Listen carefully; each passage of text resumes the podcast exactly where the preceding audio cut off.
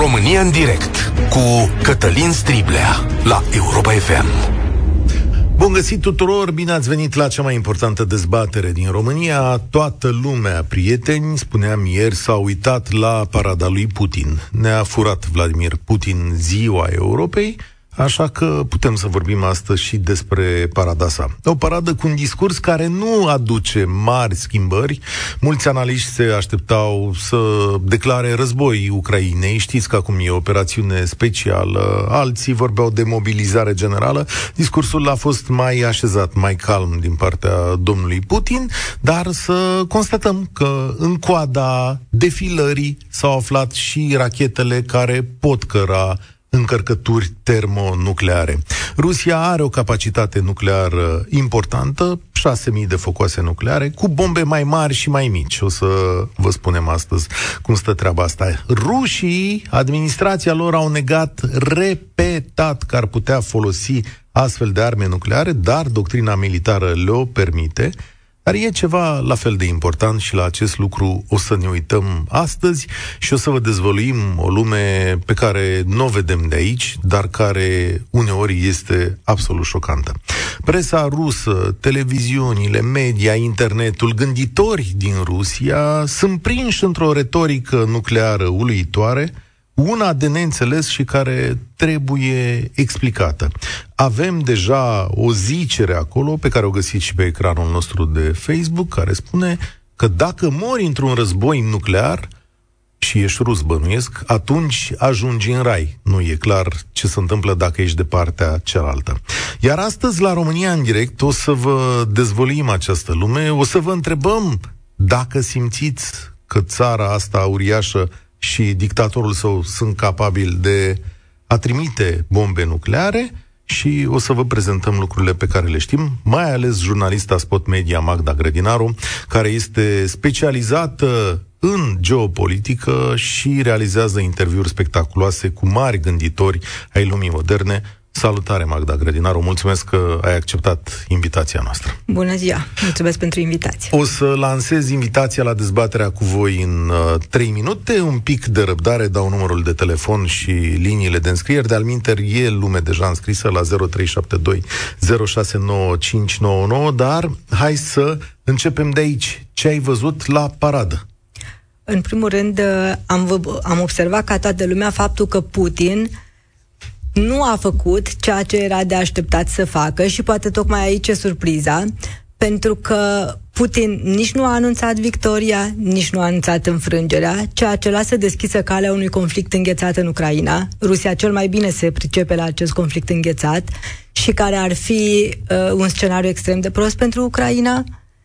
Ar uh, obosi foarte mult și sprijinul occidental în perioada războiului uh, înghețat nu ar fi o veste deloc bună pentru Ucraina. Ce am mai văzut iarăși e că Putin a apăsat foarte tare pedala propagandei, altfel spus, discursul de ieri a fost mai degrabă destinat publicului intern decât publicului extern, așa că analiștii care, ex, occidentali care au comentat după nu erau ei cei vizați de discursul lui Putin, ci erau vizați rușii nu a făcut uh, anunțul unei mobilizări oficiale, dar iarăși uh, cei care se pricep la Rusia și care s-au uitat la tot ce s-a întâmplat în perioada aceasta vorbesc despre o semi-mobilizare, una neoficială, deci cumva în Rusia se întâmplă acest lucru, pentru că Rusia în momentul de față trebuie să-și schimbe trupele, să-și le întărească. De asta discursul de ieri al lui Putin a fost unul propagandistic și destinat rușilor, publicului intern. De asta a apăsat aceste pedale a două teme care au contat foarte mult în perioada post-sovietică, după destrămarea URSS. Marele război patriotic, acolo unde Rusia a ieșit uh, victorioasă și la fel potențialul nuclear, pentru că a fost amintit ieri de Putin în discurs atunci când a vorbit de faptul că tocmai Ucraina a intenționat să se înarmeze nuclear și de asta Rusia, vezi, Doamne, ar purta un fel de război preventiv, să nu fie atacată, dar în același timp acest război preventiv ar fi fost unul de apărare largă. Ucraina a avut pe teritoriul său arme nucleare? Da, trebuie să, în momentul în care s-a produs destrămarea URSS, Ucraina a devenit a treia țară din lume în ceea ce privește potențialul uh, nuclear. Avea, m-am uitat chiar pe statistici ieri, citeam uh, Angela Stent, este o, o, una dintre mari specialiști pe Putin, avea 2000 de arme nucleare strategice și 2500 de arme nucleare tactice. Sunt trei republici sovietice, ex-sovietice, care au rămas cu arsenal nuclear, Kazakhstan, Ucraina și Belarus. Ambele au făcut subiectul memorandumului de la Budapesta, prin care ele au cedat acest arsenal militar Rusiei. O parte din arsenalul militar al Ucrainei a fost trimis Rusiei, o altă parte a fost distrus chiar de Ucraina, conform acestui memorandum. Memorandumul acesta a fost garantat de Statele Unite, Marea Britanie și Rusia, Ideea era că Ucraina își dă... Așadar, de fapt, toate armele nucleare sunt în Rusia. Ca toate să... armele nucleare sunt în Rusia. Ce fel de arme nucleare, ca să înțeleagă oamenii care ne urmăresc? Armele nucleare, din câte am citit, armele nucleare strategice sunt cele care au fost, practic, proiectate în perioada sovietică, cele mai multe. S-a, s-au adăugat multe arme nucleare tactice și le vedem în știrile care au fost, că bă, Rusia face exerciții nu știu unde. Asta a fost, de altfel, pedala pe care a apăsat Putin cel mai tare, pentru că doar ea, potențialul nuclear, doar el, potențialul nuclear, îl ducea din nou în această logică bipolară pe care el o preferă. Adică era singurul lucru uh, care îl făcea să se poată măsura cu Statele Unite. Rusia a pierdut statutul de mare putere economică, chiar și geopolitică.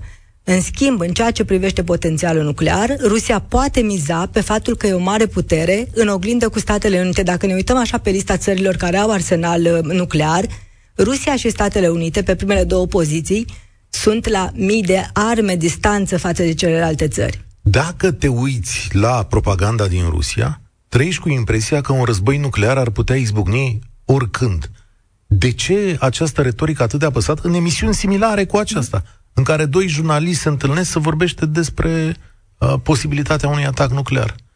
În primul și în primul rând pentru că această temă nucleară în Rusia a devenit o temă culturale, sociale și religioasă.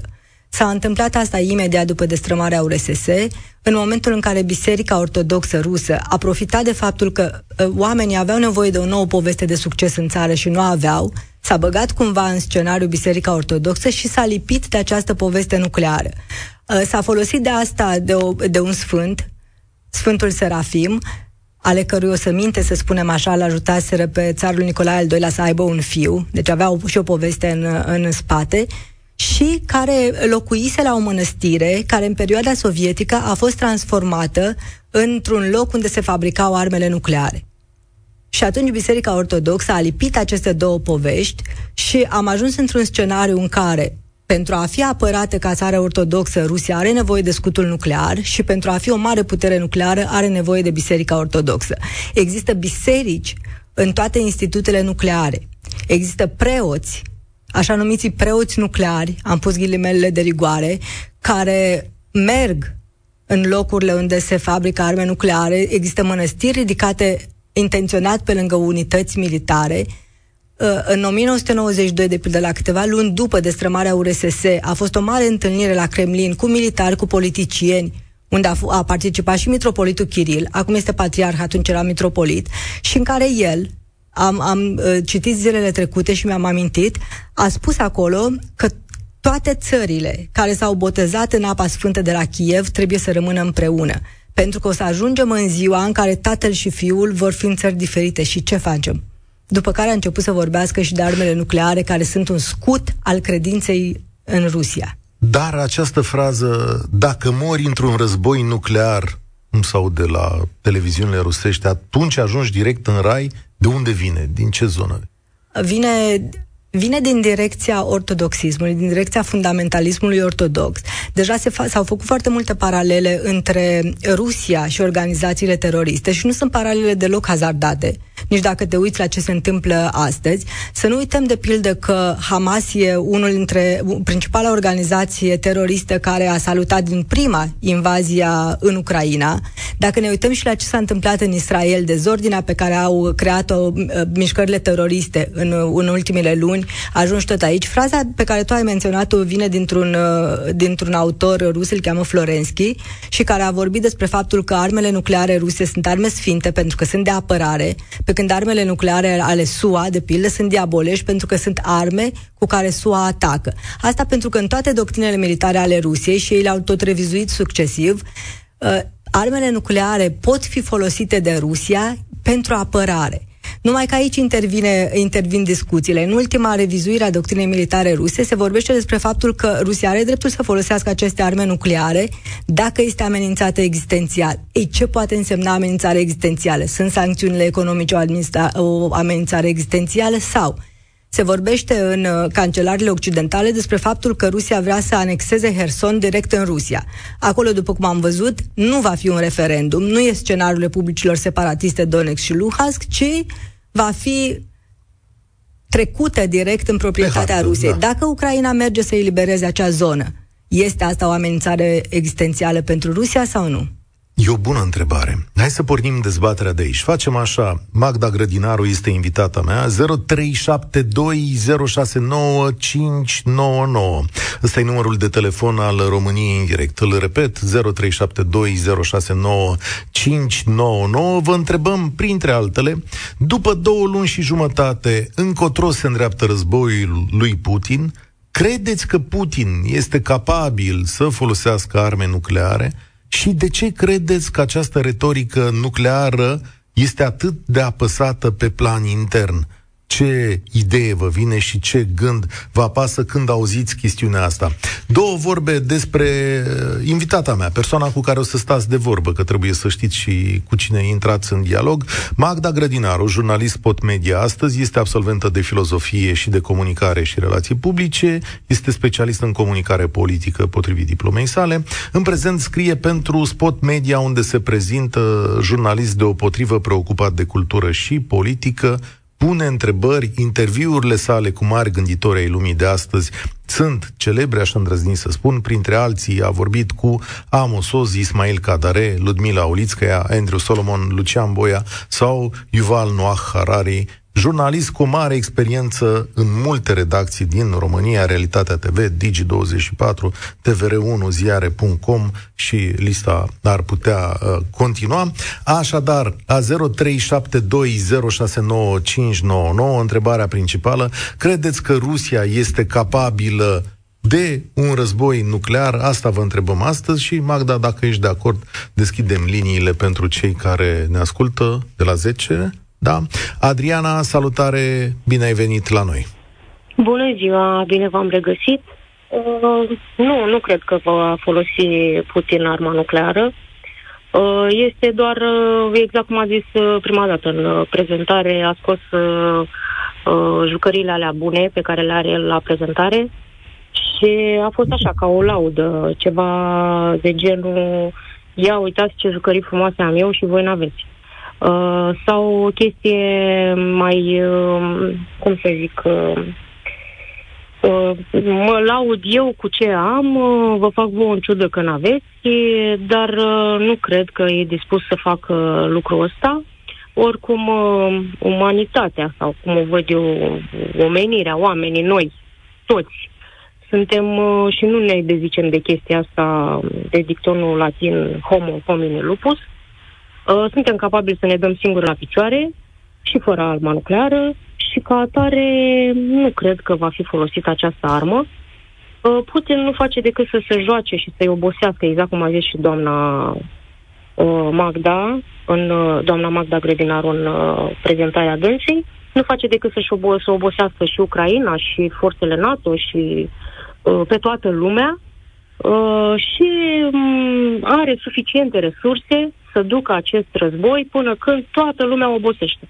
Pentru că toată lumea se uită acum la războiul din Ucraina, uh, fiecare, uh, cum să zic, uh, treburile noastre pe care le avem de făcut, le mai dăm deoparte și le mai lăsăm așa nerezolvate și, și mergem atunci... în continuare așa, ne uităm la știri să vedem ce a mai făcut Putin. Am ajuns la rutina aceasta, ia să deschid televizorul să văd ce a mai făcut Putin și cam atât. Dar uh, cred că e o chestie de, și atunci... de oboseală psihică și fizică Uh, păcat de oamenii care au rămas în Ucraina, pentru că sunt, nici nu vreau să-mi imaginez. De ce această discuție internă atât de apăsată? Că, bun, poate vrea să ne înspăimânte... Da, da, în Rusia. Poate vrea să ne înspăimânte pe noi, dar cu proprii locuitori ce a avut? Uh, probabil că așa a fost de la bun început uh, și eu uh, cred că uh, de pe vremea țarilor, de demult, uh, poporul rus așa a fost educat, că este un popor puternic și că este buricul pământului, uh, pentru simplu motiv că are o întindere geografică foarte mare și are o, foarte multe resurse și o capacitate economică deosebită. Au fost dintotdeauna o forță, sunt și trebuie să rămână pe uh, acest nivel. Și nu reușești decât cu o propagandă religioasă. Și atunci asta este varianta lui cea mai la îndemână. Stai o secundă Dacă cu noi, că vreau să alta, intrăm în dialog. Cu ar apela la altă variantă. Stai o secundă cu noi, că vreau să intrăm în dialog cu toții. Uh, apropo de ceea ce vorbim aici, Magda Grădinaru, rușii de rând, ce sentiment au, adică poate fi cuantificat? Uh, poate fi cuantificat și doamna are dreptate într-un anumit punct.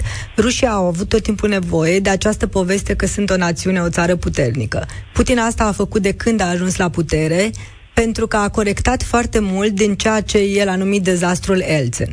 Perioada Boris Yeltsin pentru ruși a fost o perioadă nefericită pentru că a fost perioada crizei economice și perioada în care Rusia a fost tratată ca un învins. Era, pierduse războiul rece. Boris Yeltsin, de pildă, până și pe partea asta de arsenal uh, nuclear, a pus frână. Nu a profitat foarte mult uh, de această putere nucleară. De aici și Putin, când a venit, a resuscitat uh, câteva teme. Ce cred rușii de rând este foarte greu de spus.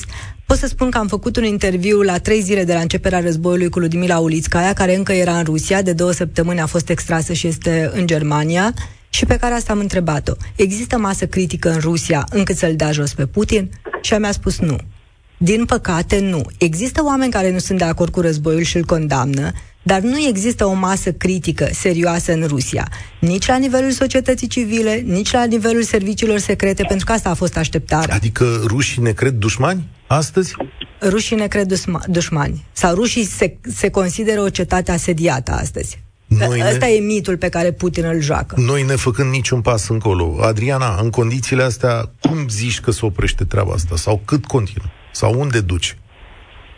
Războiul va duce până când Rusia va câștiga.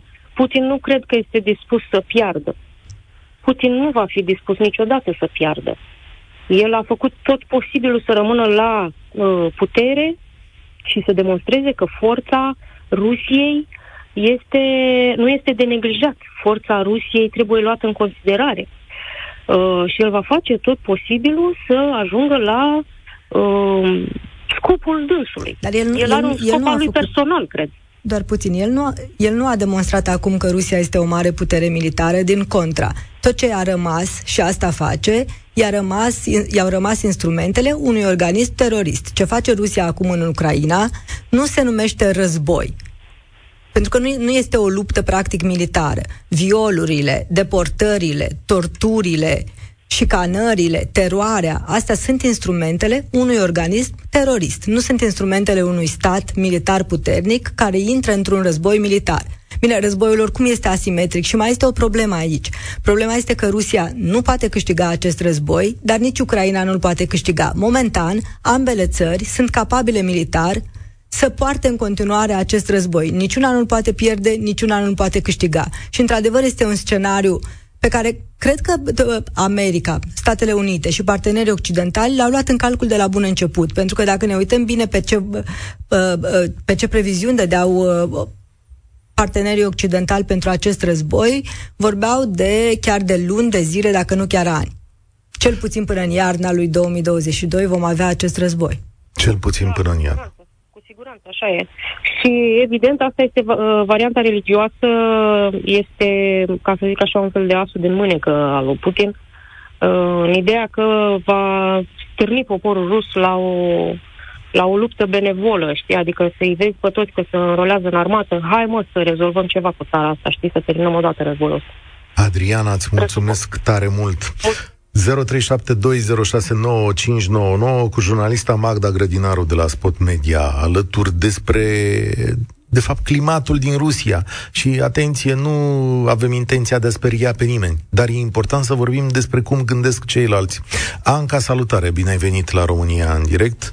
Întrebarea de astăzi sună așa, crezi că Rusia e capabilă să folosească arme nucleare? Ia să vedem. Anca, ne mai auzim? Cred că am pierdut-o pe Anca. Atenție, așteptările sunt ceva mai lungi când discutăm între ei, așa că aveți uh, un pic de răbdare. Titi, salutare, bine ai venit la România în direct. Alo. Salutare, Titi, te ascultăm. Bună ziua din Brașov, vă sun. Eu un punct de vedere și a spus doamna dinaintea mea și ce eu am să spun eu. Eu uh, asemăn un pic cu un film de-al lui uh, Jean-Claude Van Damme, mm. când este în corzi, când îi apare iubita în tribune, își revine și își pune adversarul la pământ. Cine? Eu cred că Rusia își dorește ca altceva să se încheie. Nu mai au resurse. Eu cred că moral soldații sunt terminați.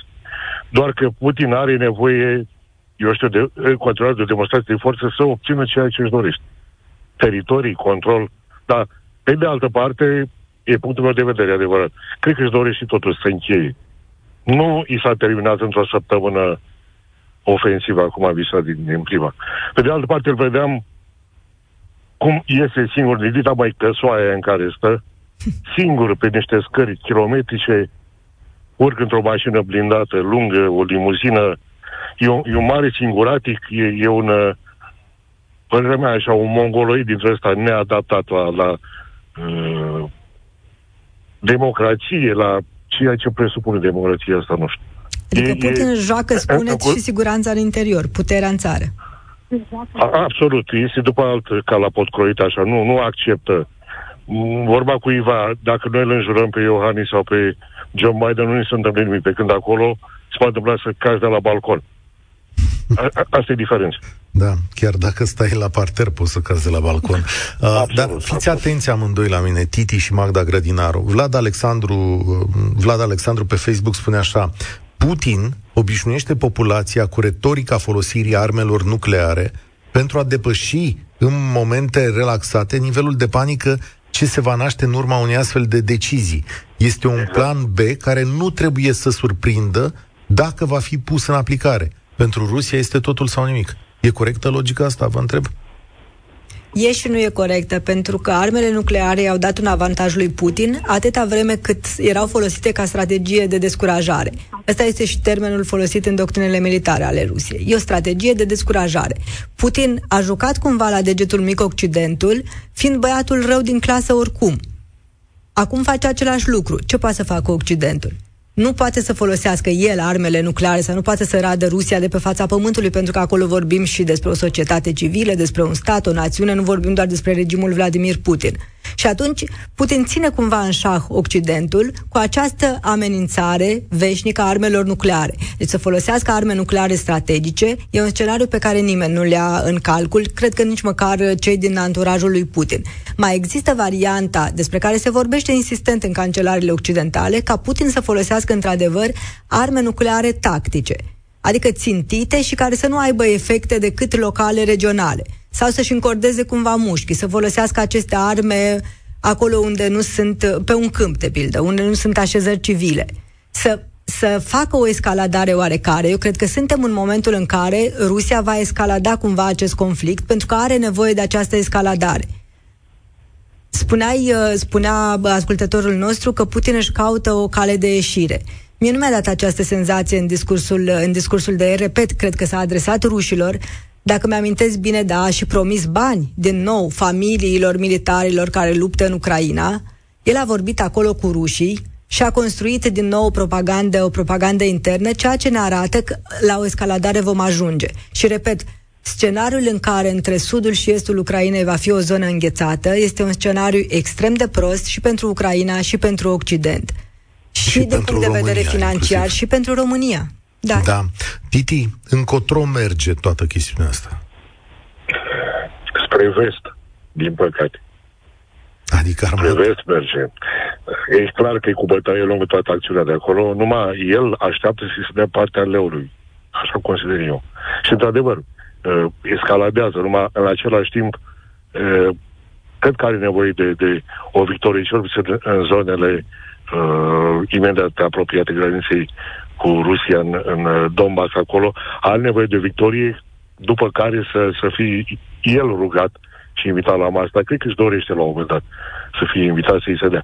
Însă, și dacă obține partea de est a Rusiei, inclusiv izolarea Ucrainei față de Marea Neagră prin Sevastopol și tot cordonul ăsta de jur împrejur, tot nu se va opri, pentru că, cum spunea și doamna, uh, ei au cultura asta lor imperialistă uh, rușiști și el subscrie prin tot ce, ce face, prin discurs, prin orice. Totuși, mai există aici un aspect. S-ar putea să se înșele Putin sau să cadă în propria capcană pentru că cu cât durează mai mult războiul, cu atât va fi timp ca sancțiunile economice să-și uh, facă efectul în Rusia.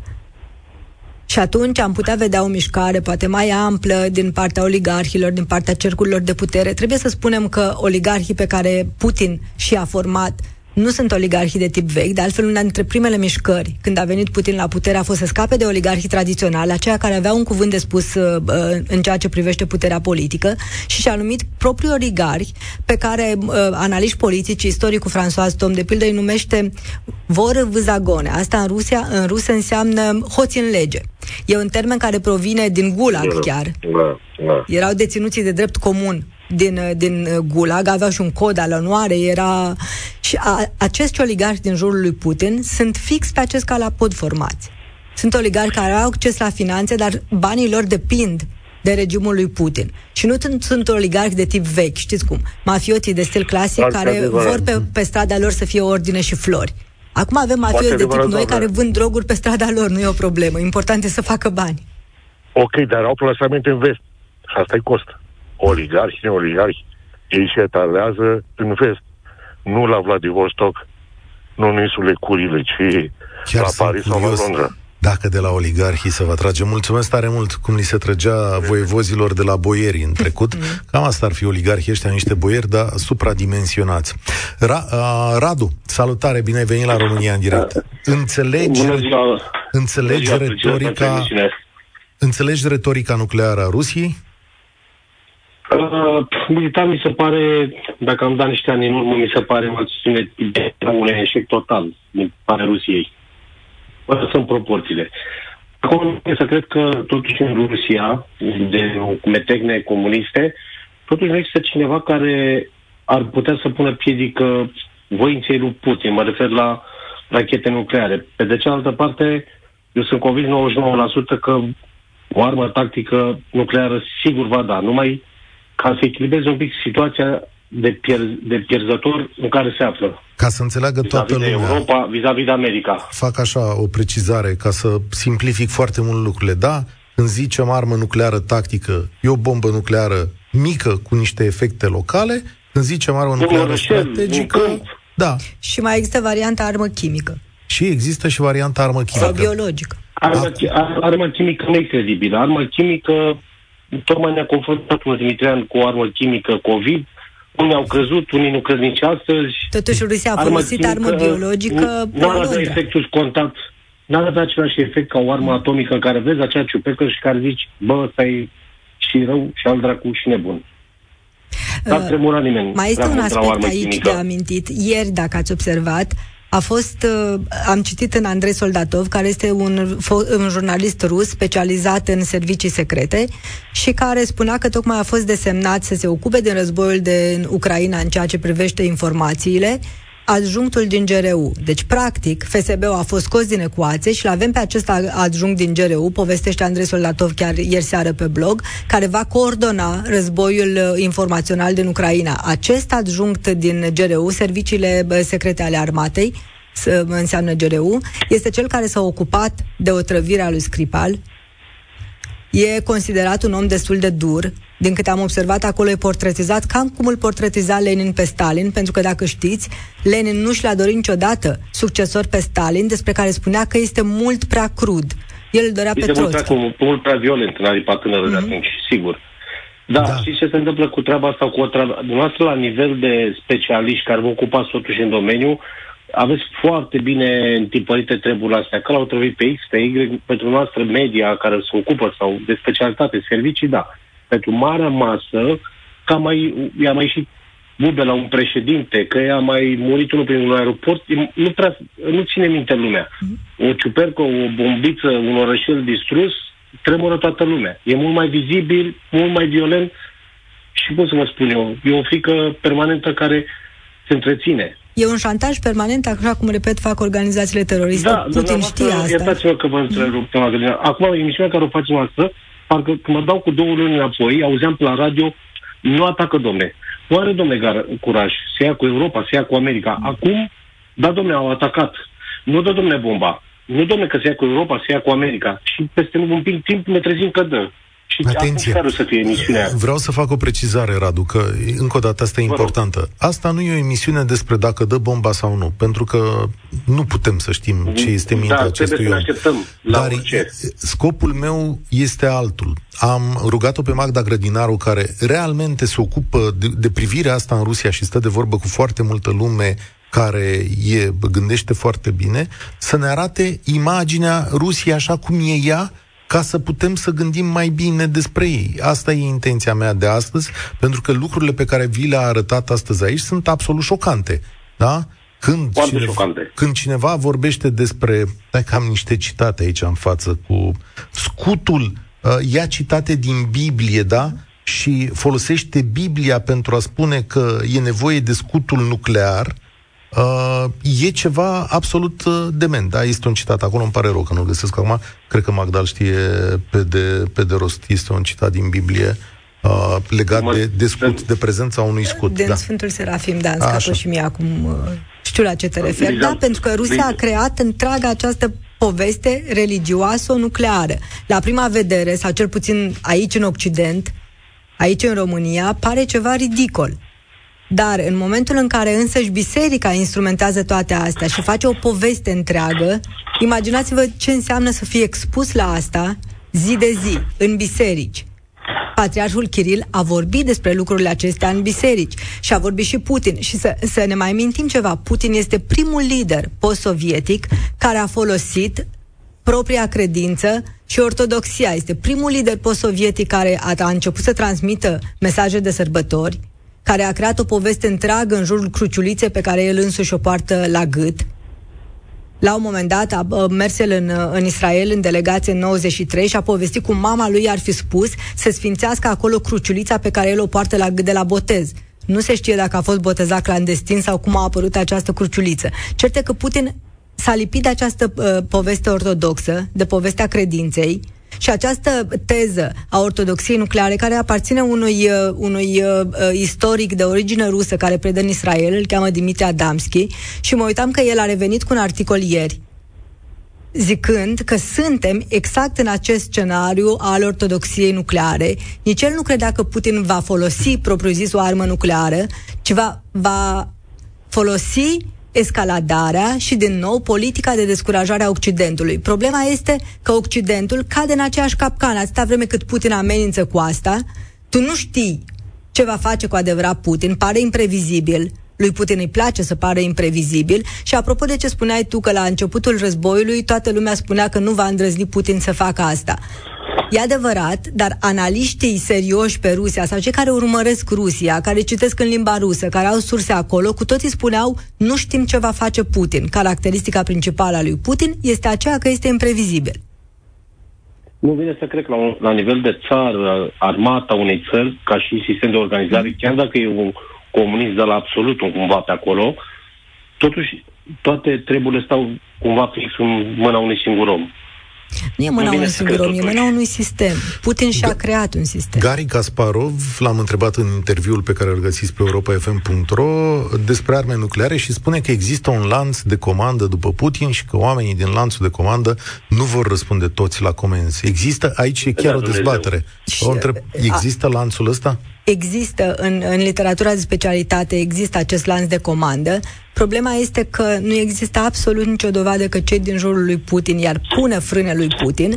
Dacă vă amintiți săptămâna trecută când se vorbea tot mai insistent de boala lui Putin, cel care ar fi trebuit să, să conducă interimar Rusia, Patrushev, este un individ mult mult mai cinic și mai periculos decât Vladimir Putin, unul dintre cei care l-a, i-au alimentat lui Vladimir Putin paranoile și dorințele de putere. Să nu uităm că orice dictator, de fapt și de drept, există prin felul în care îl alimentează camarila din jurul lui, de altfel, Putin a fost, asta e teoria pe care merg toate serviciile secrete occidentale, a fost dezinformat de proprii oameni în ceea ce privește Ucraina. El realmente a crezut că în Ucraina nu va întâmpina o foarte multă rezistență civilă. Se întâmplă ceva ca, ca Vietnam. Deci, o paralelă poate mai puțin mm-hmm. dar uh, eșecul general din Vietnam aici e, e înzecit. Dar asta cu, cu dezinformarea în 2022-2021, asta e mai mult o poveste. E mai Eu mult decât dezinformat. Ah, uh... Eu nu cred că este, nu, nu cred că a fost dezinformat și nu cred că a crezut că în două zile el va cuceri Ucraina. Nu cred. Nu, nu în cred. două Asta zile. E o păcăreală care cumva fugim după fentă toți. Suntem în 2022, de la un telefon, tabletă, televizor și multe altele care în ziua de azi mi se știu toate acțiunile și tot, nu vin să cred că la nivel de țară, de KGB, de tot ce mai credeți dumneavoastră acolo că există servicii, el n-a știut ce înseamnă Ucraina sunt... și n-a știut ce o să dureze. Eu nu cred asta. Asta e o poveste care să ne abată atenția pe ce va urma și cât timp va urma. Mulțumesc tare mult, uh, Laurențiu. Uh, mulțumesc, uh, Radu. Radu, îmi cer scuze, Laurențiu urmează. Am găsit citatul, l-am căutat, l-am căutat. E un verset din Sfântul Serafim. Fii fericit, scutul și protecția țării natale, Asta spune, sigur că nimeni în, bo- în uh, Biblie nu scrie de uh, scuturi nucleare, dar uh, Biserica Ortodoxă Rusă s-a gândit să îl lipească de scutul Și așa nuclear. toată problema asta armelor da. nucleare a devenit providențială pentru Rusia. Laurențiu, salutare! Facem așa. Salutare, Mulțumesc salutare, pentru răbdare. Uh, facem cunoștință, da, vorbim, luăm publicitate și ne întoarcem după ea. Așadar, te ascultăm. Da, nu vreau ca să vă țin mult uh, la telefon. Eu, din punctul meu de vedere, eu cred că Putin în momentul de față nu și-a vizitat toate cărțile. Uh, mai are cel puțin o carte de jucat, una finală, care cred că, exact cum a spus și antevorbitorul înainte, este posibil ca să dea o armă mai mică, o bombă mai mică pe undeva ca să-și înfoaie puțin uh, penele. Dar uh, vreau să vă spun atât. Uh, în, uh, la început, în în Ucraina și în Republica Moldova se așteptau ca să se înceapă un război, dar nu știau când. Uh, ca idee, la începutul lunii februarie am fost în Republica Moldova cu ceva treburi și discutam cu partenerii de acolo. Chiar ei spuneau că se așteptau la ceva la sfârșit de februarie, început de lună martie, nu știau când, pentru că erau pregătiți și asta se poate verifica, Uh, deja începuseră ca să-și facă provizii în Republica Moldova de ce înseamnă ulei, făină, zahăr, spirit. Adică erau anumite produse care le importau, inclusiv din România, au contracte cu multe fabrici de produse alimentare și nu știau. Am stat de vorbă și îmi spuneau în felul următor. La 30 de km de Chișinău uh, sunt niște baze militare și spuneau că nu știu acolo cât soldați sunt alocați în respectiva locație, dar uh, acum nu știu dacă era adevărat sau nu era adevărat, dar îmi spuneau în felul următor că există câini care erau antrenați pentru, a, uh, pentru drone.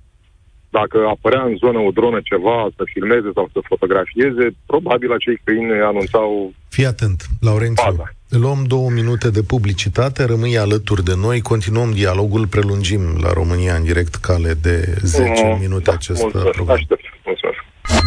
România în direct cu Cătălin Striblea la Europa FM. Final de România în direct sunt alături de jurnalista Spot Media Magda Grădinaru. Decriptăm ceea ce se întâmplă în Rusia, acolo unde retorica nucleară a luat un avans inimaginabil pentru societatea occidentală. La telefon era Laurențiu, care, sau pe care îl întrebam dacă până la urmă crezi că Rusia sau Putin are capacitatea de a folosi o astfel de armă. Uh, Alo. Da, te ascultăm. Da. Uh, mai am un singur aspect care să-l adaug în această, în această discuție. Uh, să știți că Putin, uh, cu, toat, cu tot acest război uh, care l-a demarat așa în trombă fără să știe prea multă lume, uh, eu cred că el totuși are, uh, are ceva de câștigat din uh, destabilizarea uh, situației globale în ceea ce privește costurile pentru materii prime, energie și așa mai departe, pentru că în momentul în care a început războiul cu Ucraina, de acolo veneau foarte multe materii prime, foarte multe, uh, da, grâu și așa mai departe. Erau foarte multe fabrici care acum în acest moment sunt închise, logic, și nu mai livrează, inclusiv că, nu numai către România, că a vrut să provoace, Crezi că a vrut să provoace o criză economică? Părerea mea personală aceasta este, pentru că el se destabilizează începând de la medicamente, armament, da, toate țările trimit către Ucraina să-i ajute. Uh, Ucraina este blocată pentru exporturi uh, și așa mai departe. Am destule cunoștințe în domenii de producție în România și chiar astăzi discutam unele produse s-au scumpit cu 118%. Da. O să vorbim zilele următoare la România în direct despre asta. Mulțumesc tare mult, Laurențiu. Vă aduc la retorica din Rusia. Robert, salutare. Chiar ai avut multă răbdare. Nu știu dacă îl mai avem. Îl mai avem pe Robert? Cred că nu-l mai Alo, da. Ah. Nu știu cum am zis. Bună ziua, doamna Magda. Bună ziua, domnule Cătălin. Sunt uh, masterand la Security Diplomacy la NSPA ultimul an, așa că am cât de cât o idee. Eu nu consider că Putin va folosi arme nucleare, pentru că atunci când a dat alertă pentru forțele nucleare, din spațiu nu s-a văzut nicio mișcare.